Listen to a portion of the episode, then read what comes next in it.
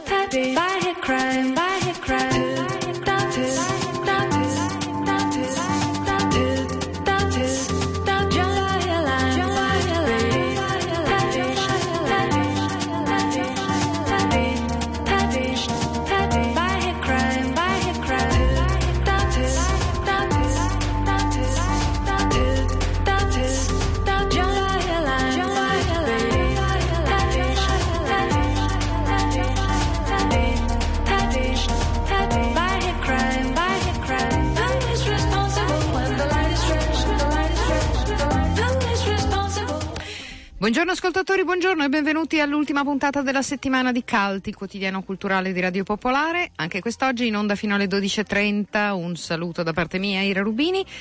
Da parte di tutti coloro che collaborano alla trasmissione, un rimando alla nostra pagina Facebook Cult Radio Popolare oppure al nostro blog cult.radiopopolare.it per ritrovare le nostre puntate passate tutti gli argomenti di cui abbiamo parlato.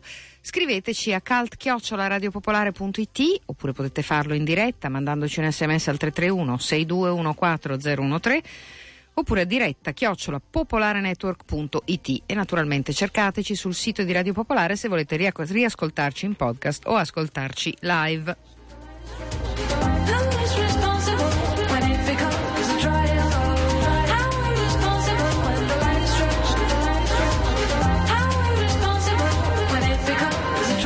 Mentre un po' d'Italia è sotto la neve, non tanto Milano, noi eh, ovviamente eh, ci auguriamo che questo prossimo weekend sia per voi eh, accettabile dal punto di vista degli spostamenti. Diciamo che domenica sarà già complicato perché c'è lo sciopero dei treni, se qualcuno non lo sa intanto ne approfittiamo per dirglielo.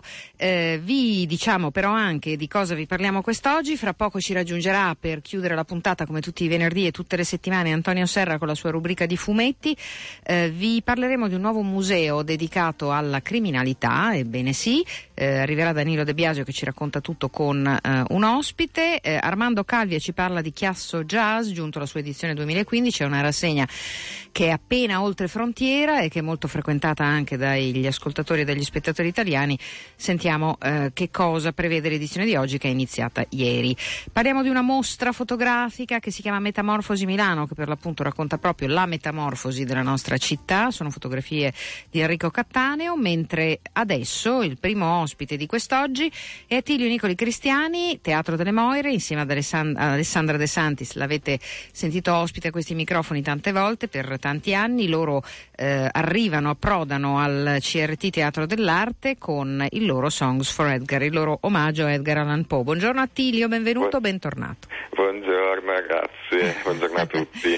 allora, che voi Edgar Allan Poe vi incontraste non è poi così strano, cioè diciamo no così, però mi piacerebbe sapere quando, quando vi siete incontrati. Beh, diciamo che l'incontro da parte di ciascuno di noi è dal, dal periodo dell'infanzia. diciamo che già eravamo ben allenati con, ah. con, i libri di Edgar Allan Poe. Per me è stata un po' un'illuminazione ovviamente perché... Mh, mm, eh, come dire, come, come, per Baudelaire, quando ho incontrato Baudelaire ed Edgar Allan Poe ho capito che un po' quella era la mia strada, diciamo, come gusto. Ah, quindi il gioiello quindi... nero e rosa, insomma, di Baudelaire? Ti ricordi? Che Poi dopo è, cosa... arrivato il rosa, dopo un po'. È solo il rosa, il rosa, il rosa shocking. Eravamo nella fase dark, un po' nera. e quindi, eh, diciamo, no, vabbè, questo è stato l'incontro, un amore di, mm, che, che, è rimasto lì. E poi, invece, una volta attraversata, la, diventati grandi e, e, e quindi, diciamo, nell'affrontarlo in maniera teatrale, era un progetto un po' nel cassetto progetto da tempo, da tempo dicevamo facciamo questa cosa e, e la cosa che sentivamo era che doveva avere diciamo, un riverbero più legato al sonoro come tipo di lavoro, e, ma non sapevamo bene come metterlo in pratica e quindi l'abbiamo sempre un po' lasciato nel cassetto. Poi eh, ultimi tempi e frequentando un po' la, diciamo, la scena underground milanese che è un po' il nostro pane, il nostro ambiente, eh, abbiamo incontrato Camilla Barbarito eh, nelle, nelle, vesti di Nina Madù e ci siamo innamorati di lei, abbiamo, siamo incontrati, siamo diventati amici, abbiamo un po' chiacchierato e abbiamo scoperto che avevamo in, in comune proprio questo amore per Edgar Allan Poe e abbiamo detto ma forse è arrivato il momento di, di affrontare questo, questo, lavoro e a questo punto, e col fatto che c'era lei che comunque era una persona che aveva diciamo, tutto un portato anche di tipo teatrale, ma in verità poi la sua formazione principale, la sua professione è quella della cantante, quindi aveva anche tutto questo discorso legato al sonoro che ci poteva ispirare ed essendo lei una patita appunto di, di tutta questa diciamo, letteratura nera, aveva, avevamo un po' trovato il, um, cioè, avevamo trovato il giusto per poter affrontare questo tipo di lavoro, ecco. e quindi è nato da lì Songs for, for Edgar. Allora, che cosa vedranno, per quello che puoi rivelare, gli spettatori che verranno al CRT a vedervi? Fino a quando, tra l'altro, ricordiamolo? Allora, siamo in scena fino a domenica, domenica 8 febbraio, gli orari sono un po' diversi, comunque diciamo siamo stasera in scena alle 8 e mezza, il sabato alle 7 e mezza e invece la domenica alle 4 del pomeriggio. E, ehm, quello che vedranno in scena diciamo che è una sorta di concerto, l'abbiamo definito così per quanto è uno spettacolo, perché comunque è scandito come un concerto, con, eh, come se ci fossero dei brani, c'è una scaletta di brani che vengono eseguiti. Eh, le figure eh, che eh, accompagnano questo concerto sono tre appunto, cioè sono, scusa, sono molteplici figure, sono tre gli attori in scena, di cui appunto uno sono io, Alessandra De Santis e la Camilla Barbarito. E Camilla ha un po' il ruolo della cosiddetta sacerdotessa, ovvero colei che apre e che poi rimane in scena eh, evocando con i suoi suoni una serie di figure che appaiono e che sono interpretate da me Alessandra, figure che appartengono un po' al mondo noir, ispirate alla, sia all'opera eh, che quelle, alle opere che si sono ispirate a loro volta ad Edgar Allan Poe, ma anche alla vita di Edgar Allan Poe, perché poi abbiamo anche un po' dire, approfondito il suo aspetto biografico e abbiamo trovato un sacco di spunti interessanti che comunque si connettevano ovviamente alla sua opera, cioè era un artista insomma, che eh, dire, intrecciava vita e opera. E quindi diciamo quello che appare in scena sono delle figure prevalentemente diciamo, legati al mondo femminile di Edgar Allan Poe, cioè queste figure eteree, un po' in bilico tra la vita e la morte, e, e, e, anche altre figure ovviamente, però tutte insomma legate a questo universo che accompagnano eh, visivamente quello che è il suono ovvero diciamo, chiamiamole canzoni, ma poi canzoni non sono, sono anche solo dei, diciamo, dei brani sonori, ma sono comunque tutti eseguiti da Camilla e, e, e che appunto si ispirano un po' an, an, all'opera poetica. Mm, è stata un'altra delle, delle diciamo, fonti principali, la poesia di Edgar Allan Poe, più, anche i romanzi ovviamente, però anche la poesia aveva tanti elementi interessanti da cui poter eh, trarre spunto. Mm. Benissimo, allora eh, non ci siamo tanto soffermati su eventuali travestimenti, ma non so. Allestimenti intendi dire i costumi? Sì, certo, cioè, però io li chiamo travestimenti in modo ah, improprio. travestimenti, eh, scusami, sì, avevo sì, capito sì.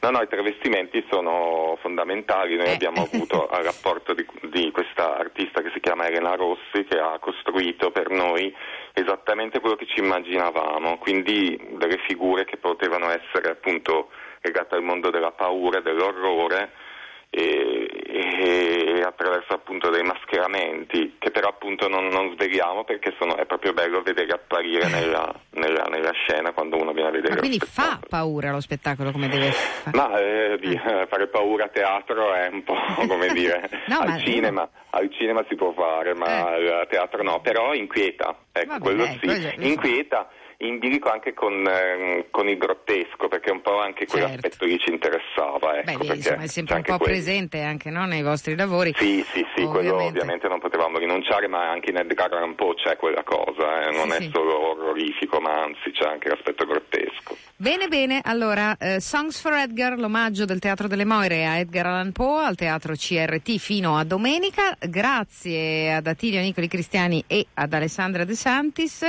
Ci risentiremo presto sicuramente. Ciao. Ciao, ciao a tutti.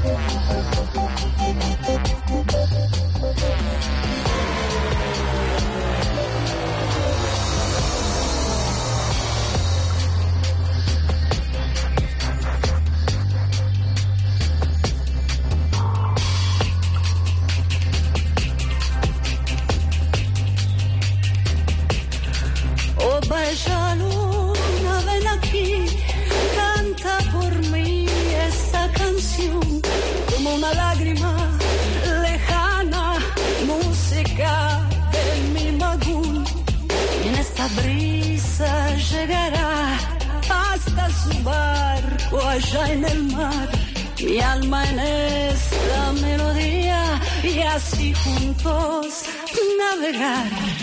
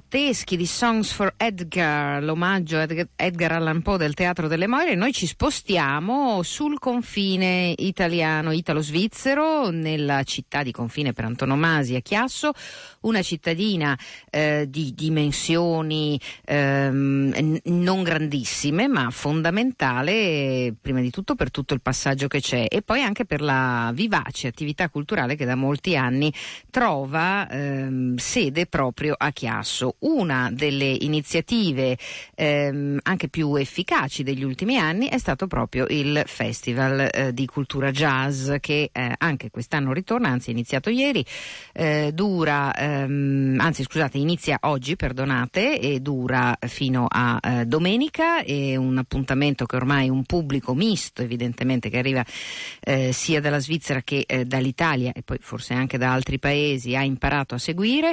Ci sono delle novità per l'edizione di quest'anno, ci sono stati tanti importanti interpreti ed autori che sono passati da questo festival e allora eh, noi diamo il bentornato perché ogni anno ci sentiamo ad Armando Calvia. Buongiorno. Eh, buongiorno a voi. Allora, eh. dunque, la sede, cominciamo dalla sede? Sì, eh, devo fare una piccola rettifica. Sì. Il festival è iniziato ieri sera. Ieri, allora e, avevo eh, ragione all'inizio. Sì, va sì, bene. esatto, no, perché appunto ho fatto confusione con le date. È iniziato ieri sera e dura fino. Ieri sera eh, durerà fino a sabato sera. Oh, ecco, sabato allora, notte inoltrata. Diciamo, Ehm, da giovedì diciamo a che- sabato. Ok. Esatto, sì. Beh, eh, il diciottesimo anno di edizione è un festival che è diventato molto importante, direi, con eh, così delle, eh, un pubblico molto internazionale, anzi direi, perché viene dall'Italia, viene Sì. dalla Svizzera interna, per cui il programma è un programma di alto profilo qualitativo, gli interpreti sono eh, interpreti come quelli che abbiamo avuto ieri sera, Randy Weston, uno dei più grandi pianisti jazz, eh, questa sera avremo Maria Joao e avremo Greg Tabor, un grande pianista americano. Domani sera eh, prodigio della chitarra di Ray Lagren e poi una serie di after e così via. E diciamo che è una manifestazione che ha raggiunto livelli qualitativi eh, importanti e ha un pubblico che la segue in maniera assidua e affettuosa anche. Mm. Eh, questo sì, lo, insomma, siamo contenti di sentire che eh, ormai è una certezza. Dicevamo, c'è un discorso da fare sulla vostra sede. Sì, allora quest'anno ritorniamo nella sede d'origine, cioè il cinema teatro. Eh, il teatro naturalmente non è da pensare come quello che accoglie gli spettatori della stagione teatrale, ma un teatro completamente rivoluzionato.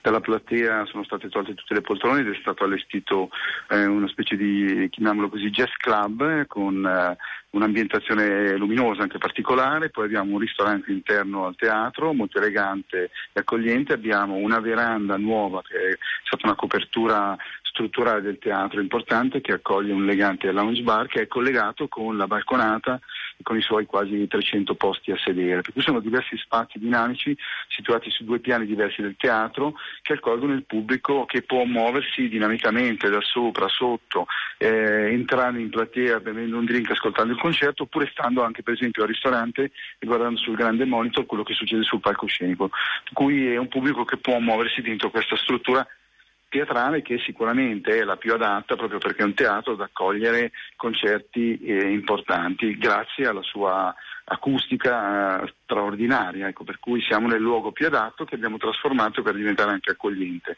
È un'occasione per ascoltare eh, musica, per cui per gli appassionati, ma è una bellissima occasione, quella di stasera e domani, anche per passare due serate, conoscere eh, persone nuove, amici, rincontrare amici e ascoltare musica jazz. E non solo, anche perché eh, da- dalle 11 in poi domani sera ci sono gli after, abbiamo un gruppo che viene da Tel Aviv che fa musica funk e soul. Sono The Apples, vero? The Apples, esatto, è un gruppo molto interessante e poi abbiamo una DJ set che conclude la tre giorni del Festival Jazz con eh, un DJ set che, che, eh, fino alle due e mezzo, tre di notte potrà condurre chi vorrà fare quattro salti proprio nella platea del teatro eh, così a concludere questa diciottesima edizione del Festival Jazz. Quindi un programma molto vario e variegato e in un ambiente estremamente interessante e accogliente. Ieri sera abbiamo avuto la prima serata Mm. con eh, un pubblico anche numeroso, nonostante la serata così non eh, favorevole con la neve, ma che ha apprezzato veramente tantissimo la nuova eh, impostazione così logistica del, del teatro, sia per quanto riguarda l'ascolto sia per la ricettività. Bene, allora eh, noi segnaliamo sempre questo mh, specifico appuntamento di Chiasso perché sappiamo appunto che eh, tanti arrivano mh, dal- dalla Lombardia, da Milano, Dall'Italia, dall'Italia, certo. dalle province che ci sono intorno e che quindi seguono il vostro festival con passione. Diamo i riferimenti web. Eh, www.chiassocultura.ch, il sito web è un sito web che è in rifacimento, ma comunque ci sono i numeri di telefono, la possibilità di telefonare alla biglietteria nostra che è aperta dalle ore 17 in poi, eh, per cui è possibile prenotare sia per il ristorante sia per i biglietti delle due serate, le prossime due serate. Benissimo, grazie ad Armando Calvi e ci ascoltiamo di Apples allora. Grazie a voi, A risentirci. a presto, grazie. arrivederci. There's music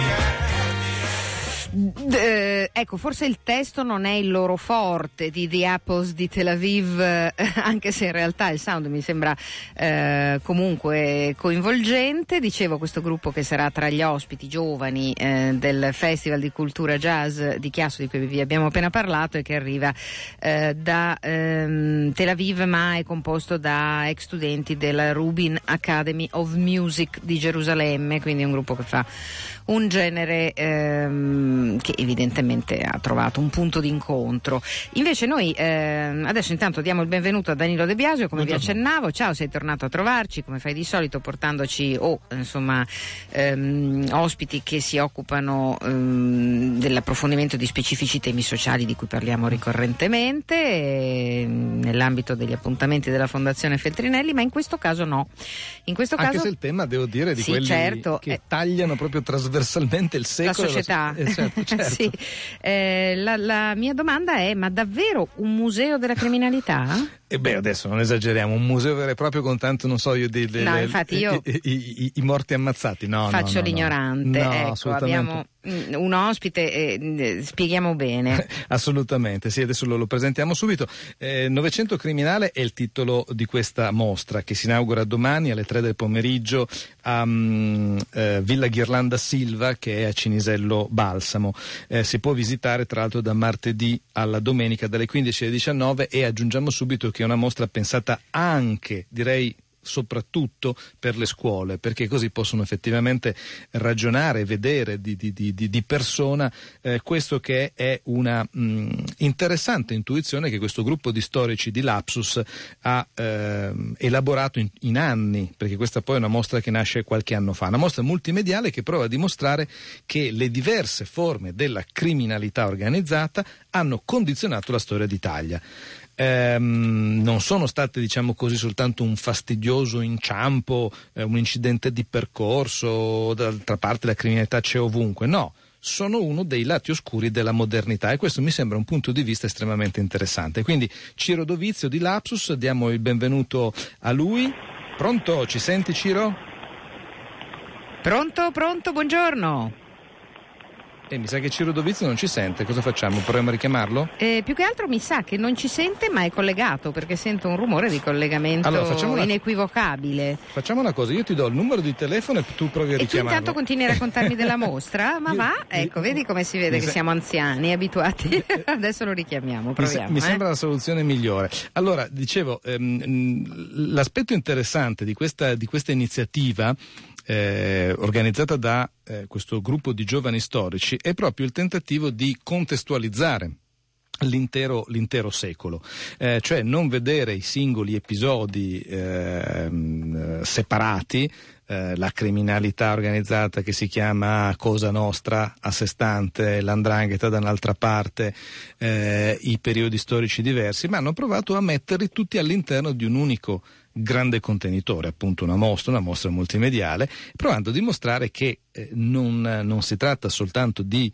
eh, fenomeni circoscritti, fenomeni di cui bisogna fare i conti, ma che hanno avuto una serie di intrecci eh, al, nei vari, nel corso del- del, mm, di questo secolo, a volte con i poteri pubblici, a volte naturalmente anche con gli aspetti eh, più, mm, eh, diciamo così, tradizionali, meno sospetti, come può essere per esempio l'imprenditoria, imprenditoria che spesso eh, sfugge no, da, queste, eh, da questo tipo di valutazioni. Eh, invece i recenti casi eh, che si sono scoperti, mafia criminale, eh, eh, mafia capitale, chiedo scusa, piuttosto che tutte le inchieste su Expo che abbiamo in questo momento eh, in corso, ti dicono che cosa? Ti dicono che probabilmente eh, c'è un'attrazione e non più il terrore eh, da parte degli imprenditori eh, verso queste forme della criminalità. Siamo riusciti nel frattempo a recuperare Ciro Dovizio? Ce l'abbiamo fatta? Pronto? Sì, sì, sì, ci sono, Ecco, ci sono. adesso ci sentiamo. Prima sentivamo lei, ma lei non sentiva noi. Buongiorno, benvenuto. Ah, Eccoci. buongiorno, grazie, buongiorno a voi. Allora, state montando ancora gli ultimi pannelli della mostra. Eh, decine di film hanno già raccontato questi legami, diciamo così, più o meno nascosti tra criminalità organizzata e poteri pubblici. Ma voi con questa mostra eh, dite qualcosa in più? Beh sì, mh, innanzitutto noi cerchiamo di affrontare mh, attraverso la forma mostra una storia che ha, ha, mh, origini nel, nel secolo, nel, nell'Ottocento, fondamentalmente noi eh, analizziamo la, la storia delle mafie dalle origini, per cui eh, molto spesso nei film eh, si è raccontata, si è dato uno spaccato di alcune eh, realtà, eh, tra l'altro spesso veicolando anche alcuni stereotipi che noi nella mostra cerchiamo di decostruire. Insomma. Senti, ma Eh, noi eh, ci, ci proponiamo. Prego, prego. Sì, sì, mi dica. No, dicevo che No, ecco, in la, la- la sfida, siamo- la sfida è quella di affrontare storicamente un problema che adesso viene troppo appiattito sul piano della cronaca. Eh, tendenzialmente la cronaca mh, tende a mh, porre questi fenomeni in una sfera metastorica, cioè senza eh, profondità. Eh, noi mh, nel nostro piccolo cerchiamo di ehm, porre argine a questo modo di, di affrontare il problema. Ecco. Allora, un'ultima domanda e poi diamo appuntamento a chi vuole godersela questa, questa mostra a partire da domani eh, alle 15 a Villa Ghirlanda Silva Cinisello. In una fase di globalizzazione come quella che stiamo eh, vivendo, ma ha ancora senso parlare di, come voi magari fate, di picciotti, di lupare, eh, di coppole, di mamma santissima, cioè anche la criminalità... Beh, eh, sì, ha senso nella misura in cui eh, quando parliamo di fenomeni mafiosi parliamo, parliamo di eh, fenomeni che hanno al loro interno da sempre eh, fortissime continuità eh, che convivono con eh, altrettanti tratti di innovazione, di, di forte trasformazione. Eh, il, il discorso è che i fenomeni mafiosi sono proprio una commistione particolarissima di eh, tradizione e modernità, per cui eh, fino a quando si potrà parlare di mafia eh, parleremo di un fenomeno che eh, tiene insieme queste due, queste due dimensioni, questi due aspetti.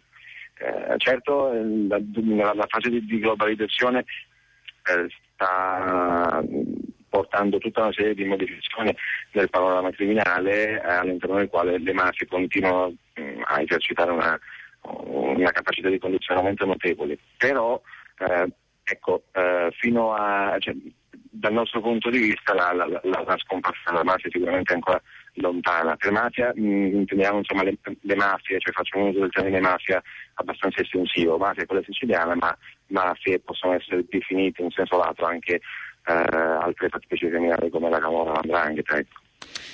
Faccio io un'ultima domanda, anche se la linea non ci aiuta, abbiamo un ritardo, come se parlassimo col satellite, ma stiamo parlando con Cinisello Balsamo, ve lo ricordiamo, Villa Ghirlanda, forse è eh, come dire the big snow Esatto, che sta forse, creando forse. questo tipo di problemi nelle comunicazioni. Grazie comunque a Ciro Dovizio per la sua pazienza. Quindi eh, Ciro, aspetti che finisca la nostra domanda per rispondere, se no ci sovrapponiamo, co- proprio come col satellite. Però eh, volevo eh, chiedere come ultima domanda, dunque, un bambino, diciamo, delle scuole entra alla mostra e cosa fa? Fa proprio un percorso come quando fa il percorso sugli antichi romani, cioè fa un percorso cronologico in cui vede proprio la storia eh, della malavita, ehm, eh, la chiamo così impropriamente, ma comunque eh, nel corso e nei luoghi del nostro paese nel corso del tempo?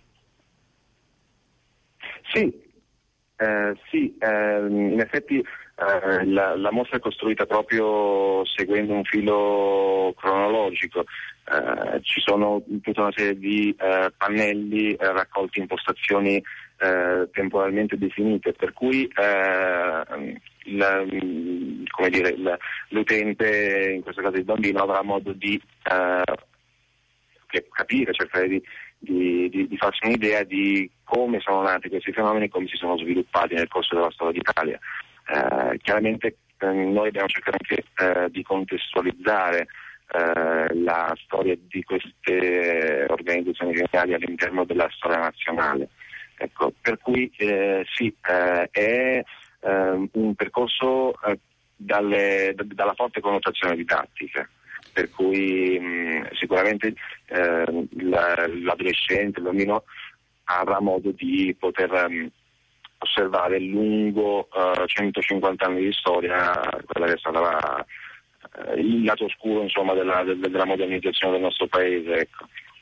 Grazie allora Ciro Dovizio, io ricordo soltanto che domani si inaugura Villa Ghirlanda via Frova 10 a Cinisello e che per prenotare le visite appunto pensate per le scuole info chiocciola laboratoriolapsus.it Grazie, grazie, a risentirci, buon lavoro. Grazie a voi e agli ascoltatori, grazie, grazie, buona giornata. E grazie a Danilo De Biasio. Eh, ma Danilo, secondo te, se uno vede una mostra in cui si illustra tutta la storia della criminalità, o almeno mh, delle criminalità nel nostro paese, non c'è il rischio che gli venga. Cioè che, Non ho chi- avuto il coraggio di chiederlo a Ciro chieda, Dovizio. chieda per Natale invece che Chi- la Barbie, la, la- Adesso la- ci scherziamo sopra, non, non dovremmo, però eh, il mio dubbio è quello, che è la famosa domanda vecchia, no? Cioè, per cui se i bambini giocano con le armi giocattolo, poi da grandi, insomma, poi invece si dice no, devono, che così poi dopo smitizz... Cioè, eh, È, è complicato, devo dire che però credo che ciascuno di noi abbia a che fare con dei fenomeni di sopraffazione. Forse quello che ti, che ti insegna una mostra di questo genere è che c'è una, sopra- una- se c'è una sopraffazione, diciamo così, quasi un po' per gioco, quasi bullista, diciamo, e poi invece c'è una sopraffazione che è quella che condiziona davvero la tua vita. L'unico modo è andare a vedere la mostra a Villa Ghirlanda sì. fino al 19 febbraio. Grazie, a risentirci.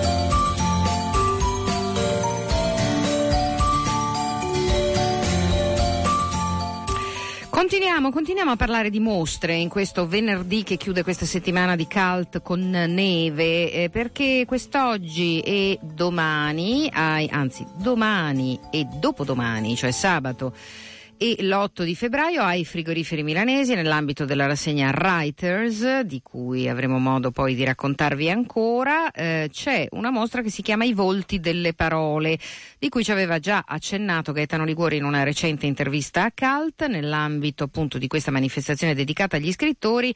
Ehm, la eh, mostra è ehm, una mostra che appunto mh, riguarda le fotografie di Renzo Chiesa in relazione eh, con le parole di tanti importanti artisti, autori e scrittori. Sono fotografie eh, che spesso pescano anche nei decenni passati. Ehm, ovviamente eh, la relazione con la manifestazione nell'ambito in cui la mostra viene presentata è chiara, quindi i volti delle parole di Renzo Chiesa ai frigoriferi milanesi il 7 e l'8 febbraio nell'ambito di Writers. Un'altra ehm, iniziativa che vi segnaliamo invece è un'installazione di Salvatore Fiorini e del Teatro Laboratorio Pane e Mate che si chiama Nutrire l'anima e che viene presentata questa sera con una performance della VD Gypsy Band alle ore 21 allo studio Museo Francesco Messina di via San Sisto 4A a Milano.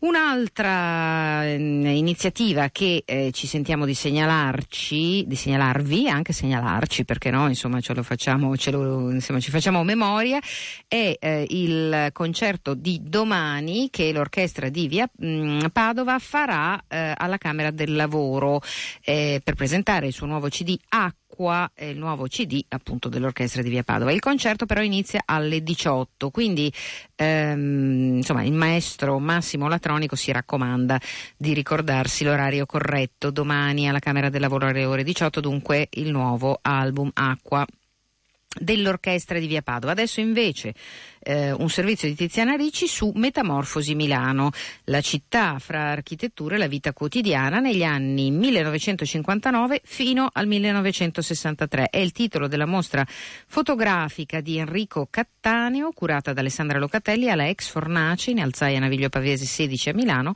in collaborazione col Consiglio di Zona 6. Enrico Cattaneo, classe 33, un bravissimo fotografo che cominciò fin da ragazzo a fotografare la città dove viveva, Milano, per passione, vagabondando per le periferie tra la fine degli anni 50 e i primi anni 60. Strade sterrate, scorci di ferrovia, palazzoni che sorgevano come funghi al Gratosoglio, all'isola, a Quartoggiaro e le fabbriche. E più avanti poi Cattaneo si dedicò sempre più al lavoro degli artisti, che è forse quello anche per cui è, è più noto. Qui vediamo il lavoro sulle periferie. Accettai questa macchina fotografica e cominciai a usarla. Perché le periferie? Cioè ti ci ritrovi quando ti ci ritrovi allora, quando sei un po' triste, un po' solo, vuoi startene da solo sei immerso nei tuoi pensieri, spesso abbastanza tristi, e trovi un paesaggio che ti corrisponde. ecco.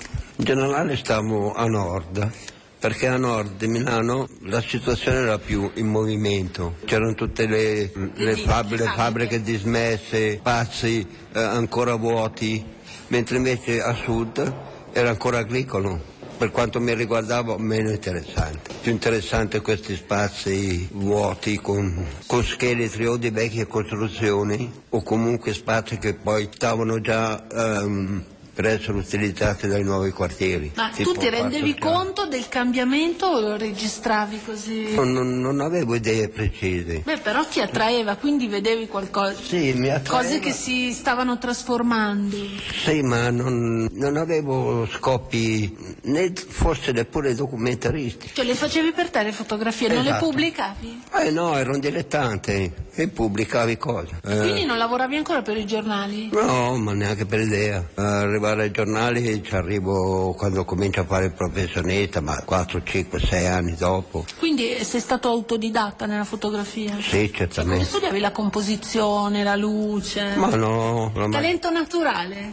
con la macchina fotografica fai quello che ti pare e cominci a imparare da solo, commettendo un sacco di errori. Cioè quando li sviluppavi ti rendevi conto di quello che non andava? Eh certo, certamente, ma tutta la mia generazione è autodidatta, mica c'erano, mica c'erano le scuole, perché un conto poi imparare a fotografare è tutto sommato abbastanza semplice, ma imparare a sviluppare e a stampare non è così semplice. Qualcuno, qualcuno adesso dice insegnami a stampare la foto in maniera analogica, eh. insegnami a stampare una foto, io dico dopo 50 anni devo ancora imparare io, cosa vuoi? Ma perché dici così? Perché devi imparare tu? Non sei soddisfatto a volte di- delle tue foto? No, devi sempre imparare qualcosa. C'è sempre qualcosa che potrebbe essere migliorato. E anche quando fai una foto o stampi una foto così eh, c'è sempre quel margine che secondo te potrebbe essere migliore. Nessuno se ne accorge, te ne accorgi tu, lo sai tu. Una Quindi tu il digitale non lo usi? No, lo uso in epoca recente per, eh, per documentare per esempio le foto che,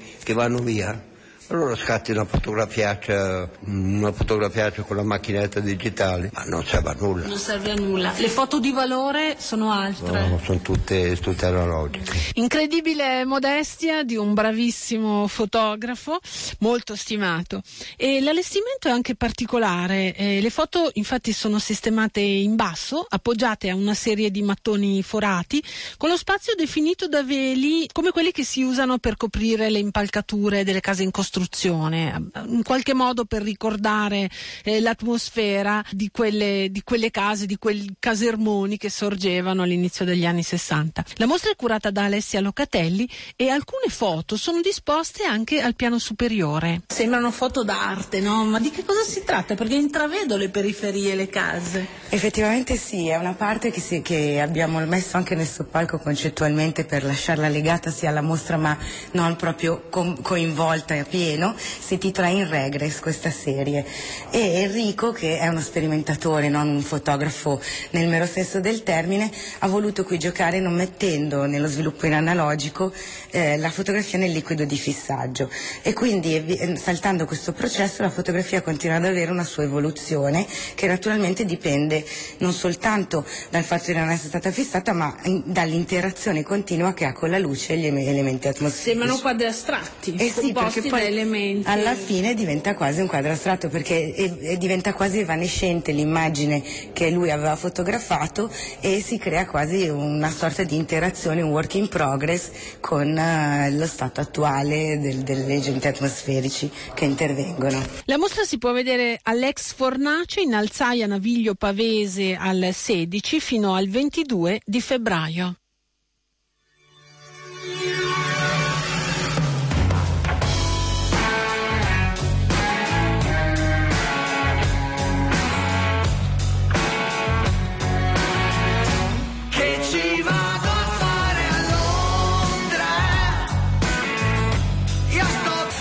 Wanna go to London, che ci vado a fare a Londra, e infatti noi siamo qua a Milano, Antonio.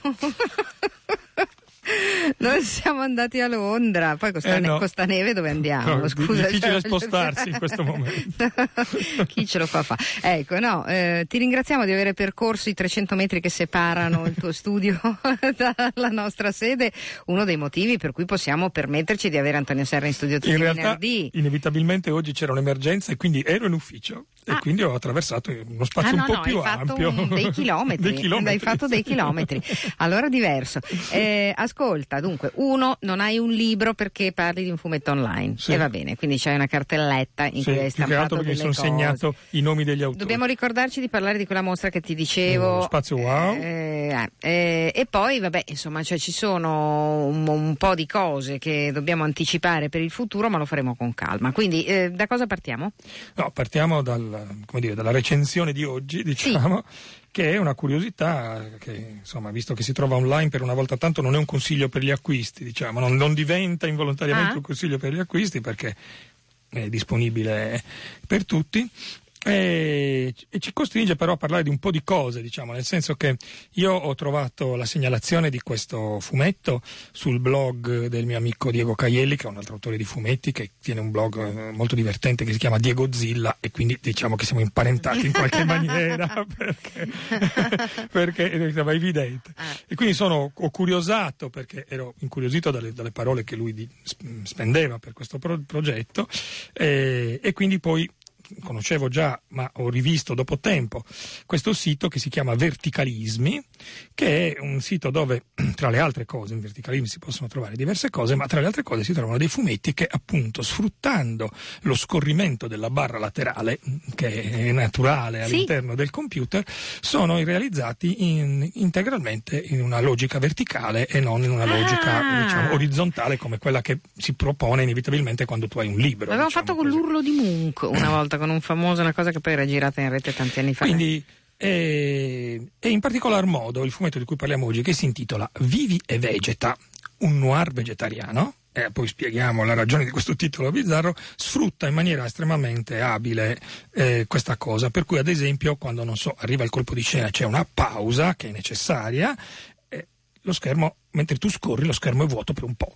Quindi Ah. tu dici, eh, accidenti, ma Cavoli. arriva, la, la- eh, arriva, arriva. Come la, lento la- eh, sì. la vignetta arriva, no? Ah. Cioè tu continui a scorrere e questa cosa crea una dilatazione del tempo e dello spazio anche narrativo che è molto diversa da quella che inevitabilmente c'è girando pagina, dove Sì. inevitabilmente tu sbirci la pagina Mi successiva. una gran curiosità. Eh, eh, e sì. così via. Qui invece non puoi, no? Perché è da- quello che c'è è sotto il fondo dello Mm. schermo, diciamo, no?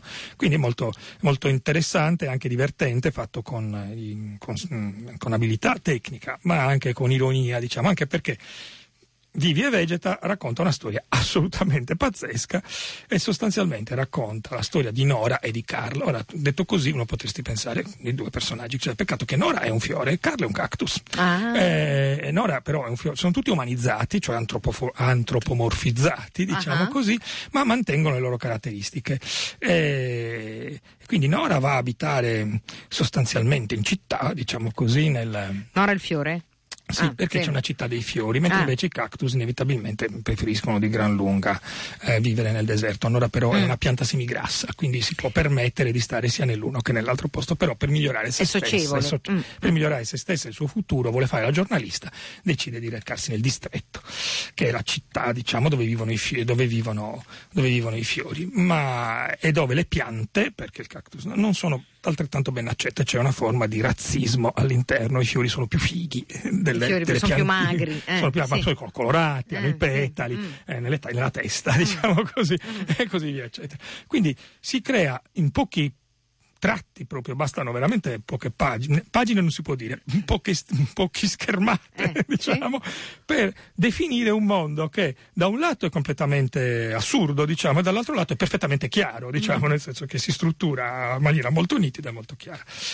Eh, Nora è scomparsa, Carla cerca, infatti se no non sarebbe un noir vegetariano e mh, succedono delle cose terrificanti, tra cui il fatto che nel Mm. distretto piove continuamente, il che può anche andare bene perché annaffia, diciamo Certo. così, ma quando spunta il sole succede una cosa terribile, arrivano i girasoli che sono molto cattivi e usano i loro semi del loro, del loro Mm. volto, diciamo così, per uccidere o per, o per uccidere a volte o per rapire misteriosamente altri fiori. Quali siano le ragioni di questi rapimenti ancora non si capisce, la storia è in progress e siamo nel bel mezzo di un grosso colpo di scena sul quale non rivelo Ah. assolutamente nulla, anche se possiamo intuire che dato che si parla continuamente degli umani in questa storia, cioè non, non siamo... Mm. Ci sono i super cattivi. Ci sono i super i- i cattivi, Uber, eh, esatto, che, che siamo noi, tanto per Certo. cambiare, insomma, ecco. E quindi immagino che questa cosa c'entrerà con gli umani e in più ci si caratterizzano tutta una serie di personaggi secondari, vari e così via, eccetera, molto carini, molto divertenti. I disegni sono estremamente moderni e ben tratteggiati, con un segno sintetico e molto graffiante, diciamo così, e quindi insomma ci troviamo davanti a una cosa obiettivamente carina, divertente, simpatica, eccetera, che per come è fatta fisicamente non potrà mai essere stampata in un libro a meno che non si pensi di stampare un rotolo. Non so come Certo. perché, perché Come si faceva una volta. Esatto, Eh, mm. perché in molti casi le tavole, proprio, diciamo così, le vignette, le strisce, Eh. derivano una dall'altra proprio fondendosi, cioè, cioè non c'è una- un taglio che possa permettere di dividere la tavola, la pagina proprio nella maniera in cui la conosciamo normalmente. A volte c'è, ma anche perché il tono della cosa è sempre un po' quello di rispettare certi canoni anche un po' cinematografici, quindi a volte ci sono dei tagli secchi, Ah. a volte invece ci sono delle dissolvenze incrociate e così via, eccetera. Insomma, è molto divertente. insomma. Dove lo trovano? Lo trovano mm, su verticalismi.it webserie Mhm. e inevitabilmente troveranno poi Vivi e Vegeta, ma basta digitare Vivi e Vegeta e si finisce dritti dritti al primo episodio e da lì poi ci sono tutti i link per andare avanti fino al quinto episodio che è l'ultimo che è stato pubblicato fino adesso. È fondamentale però dire chi sono le persone che hanno fatto questo lavoro divertente, carino e creativo, Francesco Savino che scrive i testi di questa storia, Stefano Simeone e Lorenzo Magalotti che realizzano i disegni, Roberta Ingranata che si occupa delle copertine perché ogni capitolo ha una sua specie di sigla che possiamo poi vedere e le officine Bolzoni invece che si sono, occupate della grafica generale, cioè del logo e anche del lettering eh, specifico in cui i personaggi parlano nel, nel fumetto. Ecco qua. Grazie Antonio Serra, noi in un secondo diciamo che da domani fino al, eh, quin- no, no, no, no, no, no, no, fino al 15 di marzo, avevo detto giusto, allo spazio Wow, lo spazio dedicato al fumetto in Viale Campania a Milano, apre la mostra Siamo tutti Charlie, una mostra ovviamente sulla libertà di espressione in cui ci sono tanti reperti de- d'epoca riguardo Charlie Hebdo e tutte le varie testate che vi gravitavano intorno, vi hanno gravitato intorno negli anni, elementi legati alla biografia dei, eh, dei disegnatori scomparsi e poi eh, tutte o quasi tutte eh, le vignette che sono state dedicate dai disegnatori italiani a, ehm, ai disegnatori che sono stati uccisi nell'attentato e riprodotte, speriamo questa volta, in modo migliore di quanto è avvenuto in passato. ecco, di questo sono- siamo quasi sicuri. Quindi eh, grazie ad Antonio Serra, ci risentiamo naturalmente venerdì prossimo con la rubrica dei fumetti. Eh, Cult vi saluta, vi dà appuntamento a lunedì alle 11.30 cercateci su Facebook e sul sito di Radio Popolare. Adesso le notizie di Popolare Network. Ciao e buon weekend.